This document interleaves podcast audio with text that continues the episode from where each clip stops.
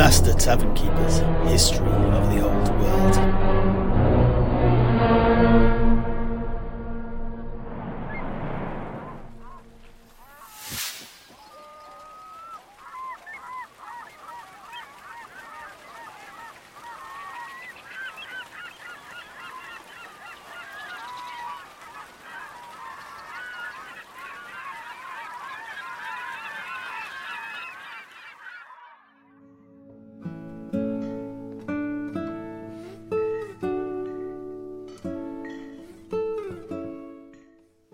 Well, Sedrik, please, regale us with your tale. As you heard, details of uh, Odrall's time in Albion were scant in his uh, logbook. Indeed, they were. Well, the story that I heard was told at the seminary by the venerable truthsayer, Chengus the Younger. Now, if you recall, Chengus was the youngest member of a long line of truthsayers who had intertwined their fates with that of the giant Bollegs. The story of Odrall came from uh, great grandfather, Hengus the Elder, who had accompanied Bollegs on one of his wanderings along the south coast. Chengus told it like this.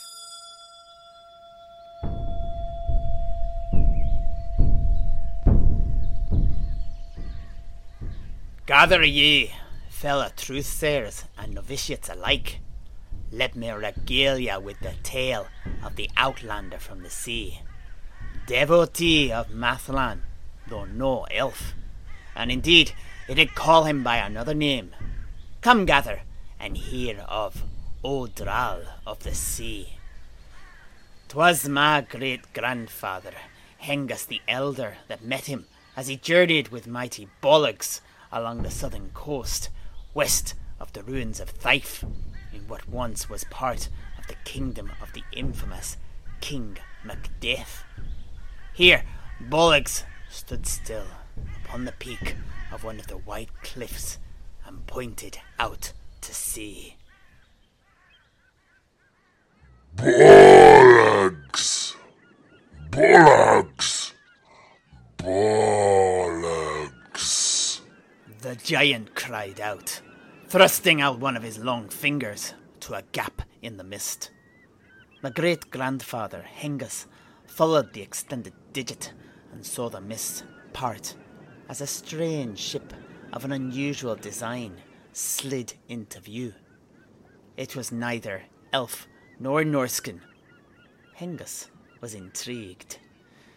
Meanwhile, though, Bollegs had begun to dig up one of the nearby boulders to hurl at the boat with his uncanny eye. But my great grandfather wished to learn more, and so began to intone an enchantment of wicked slumber. By my voice will you sleep, though it be day, in two dreams leap. Lids grow heavy, sit now rest, limbs be loose, fall thy crest. By my voice will you sleep, though it be day, in two dreams leap. Lids grow heavy, sit now rest, limbs be loose, fall thy crest. By my voice will you sleep, though it be day, in two dreams leap. Lids grow heavy, sit now rest, limbs be loose, fall thy crest. And so did Bollegs set down on his great rock, lay his own head upon it, and sleep. With the giant at rest, Hengus made his way to the cliff face and to the beach nearest to where the mysterious vessel had appeared. By the time he had reached the shore, a long rowing boat had been launched from the ship and was about to make landfall. At its head was Odrall of the sea, holding a wooden rod with glass eyes at either end in one hand and a struggling lamb in the other.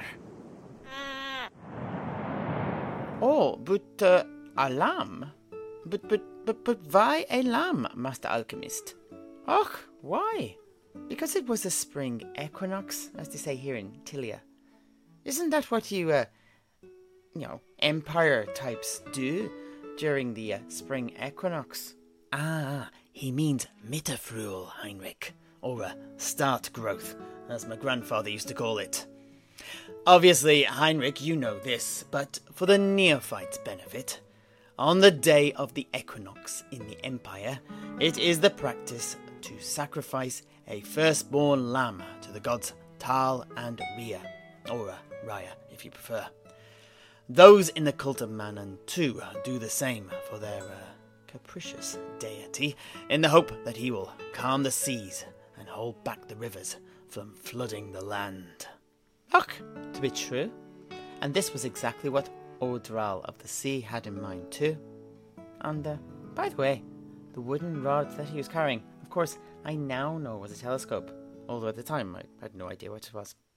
Anyhow, back to uh, Chengus' story, eh? And so, my great grandfather hailed the men of the sea as they beached the boat. But of course, they didn't understand Albionite, and merely looked at each other in confusion. Hengus tried various other greetings in the language of the Bretonnians, the Norscans, and the ancient tongue of the dwarves, but likewise got no intelligible reply, until he spoke a few words in the elven tongue. With this, the lead figure gestured to himself and said, Odrall, and then said, Mathan, which my great grandfather took to mean Mathlann. The man was clearly some kind of priest of the elven sea deity. It was then that this Odrall's men, dressed in bluish greenish robes, ushered back my great grandfather as their leader bent his knee towards the sea, held up the lamb, and then hurled it with all his might into the ocean. The poor beast was caught by a tall wave, forced under, and drowned. Hengus was appalled, and, with a click of his fingers, ended the enchantment that he had placed upon Bollegs. Within moments, the giant's cry came from the cliff top. Bollocks. swiftly followed by a gigantic boulder. Alas, sleepiness must have thrown the giant off his aim, and the rock only flattened half of Odrall's men. Their squelching blood and guts spraying both Hengus and Odrall red. The men from the sea didn't dally. They scrambled onto their boat and pushed themselves off. My great grandfather laid a curse upon the crew, Odrall of the sea, as they fled, so that he might never find the shores of Albion ever again. Ah, well, it must have worked, for he never, ever did.